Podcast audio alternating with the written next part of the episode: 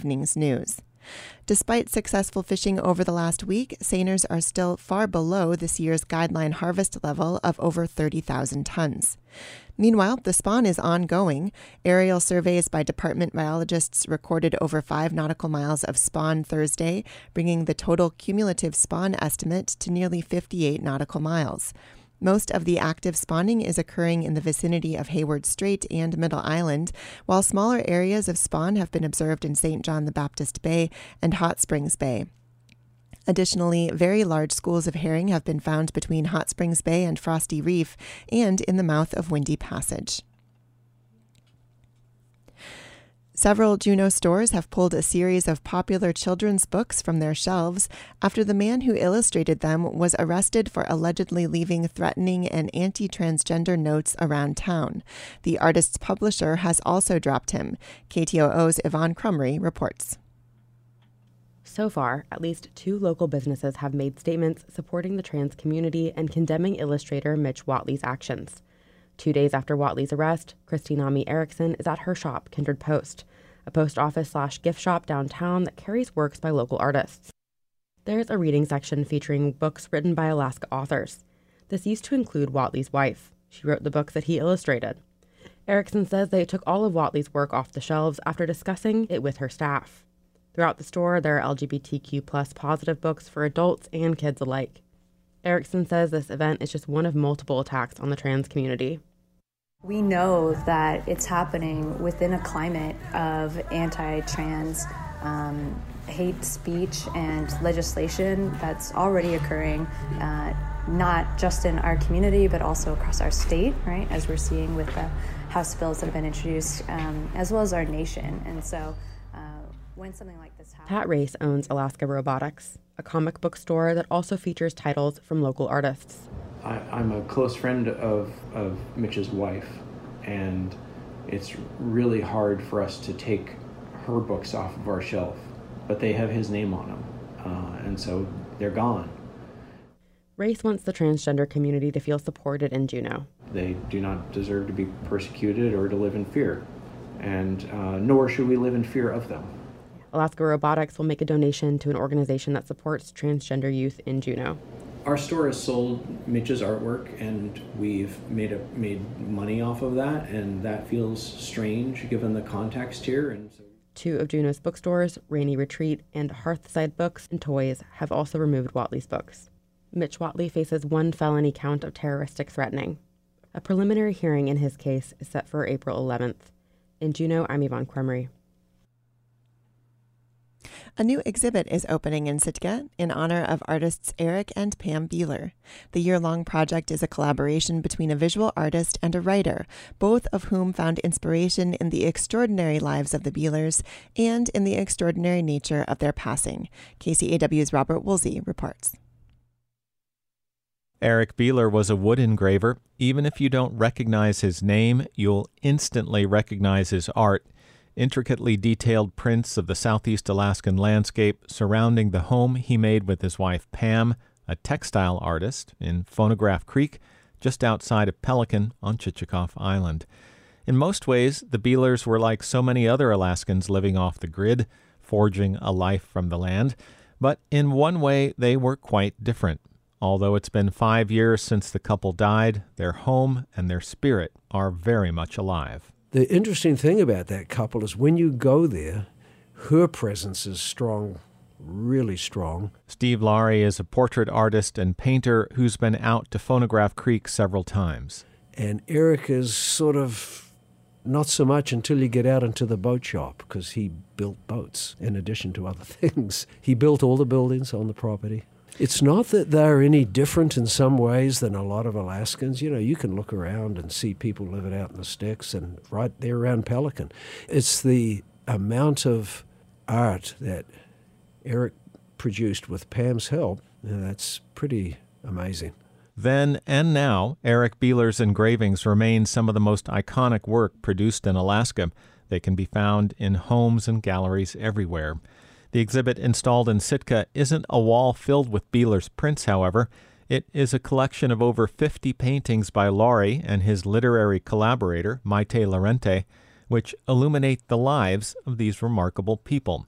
The exhibit is called The Squirrel and the Bear. Eric identified, if you like, um, as a squirrel. And boy, let me, it was appropriate. You know, I don't know if you ever met him, but he's very frenetic, like a squirrel. His wife, Pam, more grounded, more solid to the earth.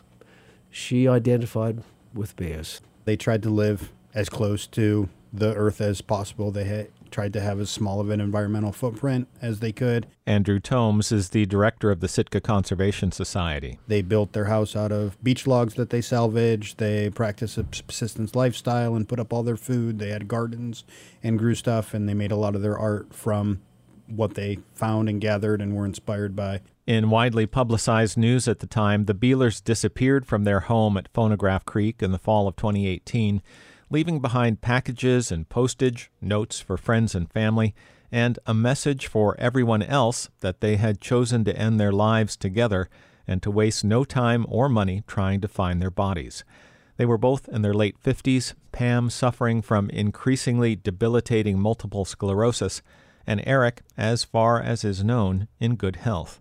They left their Phonograph Creek property and its contents to the Sitka Conservation Society to benefit the Society's Living Wilderness Fund, and now it's a retreat built by artists for artists. Eric and Pam lived and built their property and designed everything that they had up there was a work of art.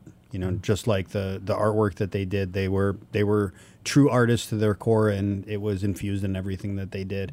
They had a very strong connection with the lands and waters around them, and you can feel that there in the property. Although some will say the Bealers' lives ended tragically, Steve Laurie doesn't. The context of the squirrel and the bear is much greater than the detail of their deaths. It's a love story. You know, I'm a look at me. I'm an older guy. We and we all know how life works. But this this couple, they met when they were young, and within two days, they started a life together, and they never deviated. Laurie has become well known in recent years for his oversized portraits, paintings that are large enough for the National Portrait Gallery, but displaying only his subjects' faces in painstaking detail. While this might recommend him as an interpreter of Eric Bealer's work, Laurie goes in a different direction for The Squirrel and the Bear, and the departure has resulted in some surprising and profound new work. They're all paintings that describe the Bealers. There's several portraits uh, the home, the interior of the home, the exterior of the home. Basically, I became an illustrator in this series of paintings.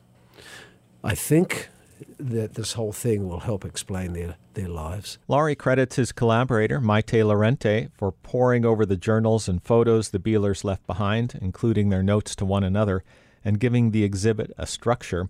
Some of Lorente's poems and excerpts from other writings are incorporated into the paintings themselves, about 60 in all. The Squirrel and the Bear seems made to order for a book someday, but the Sitka Conservation Society doesn't have a timeline. For now, it's both a tribute to the Bealers and to their home in the Tongass, as well as fresh insight into the lives they led and the choices they made. Reporting in Sitka, I'm Robert Woolsey. The Squirrel and the Bear opening reception will be 5 to 7 p.m. tonight, Friday, April 7th, in the first floor of the Veneberg Insurance Building on Harbor Drive. All are welcome. The exhibit will be up until April 21st. For purposes of disclosure, Maite Lorente serves on the board of directors of KCAW.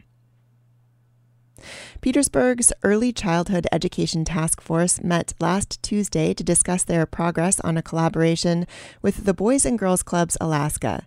The organization is interested in restarting programming in Southeast Alaska, including Petersburg. The Early Childhood Education Task Force has been in talks about it since February of this year. Chelsea Tremblay heads Petersburg's task force. She says the last few weeks of planning produced a mix of great and frustrating news. The great news is a great amount of feedback from the survey that had been handed out uh, within the school system. Katie Holmland is on the task force and runs Kinderskog, a local child care center. She says the task force found no shortage of interest in the program, but they're having a hard time finding a place to house the program. It's frustrating to have right people, the right motivation. We have the audience ready, and we just don't have space to put it. Tremblay says the group's chosen location fell through. Yeah, it's especially frustrating in a place where you know a lot of places are vacant for different reasons. And so it's just a matter of lack of landlord flexibility slash logistical ability, you know. Tremblay is optimistic that there might be a solution to this problem among the people who answered the survey. She says the results indicated that almost 50 lo- local young people between ages 6 to 14 are interested in the program. Another 10 adult survey takers said that the shortage of after school childcare is an important issue in the community. She believes at least one interested parent might have input on where to host the program.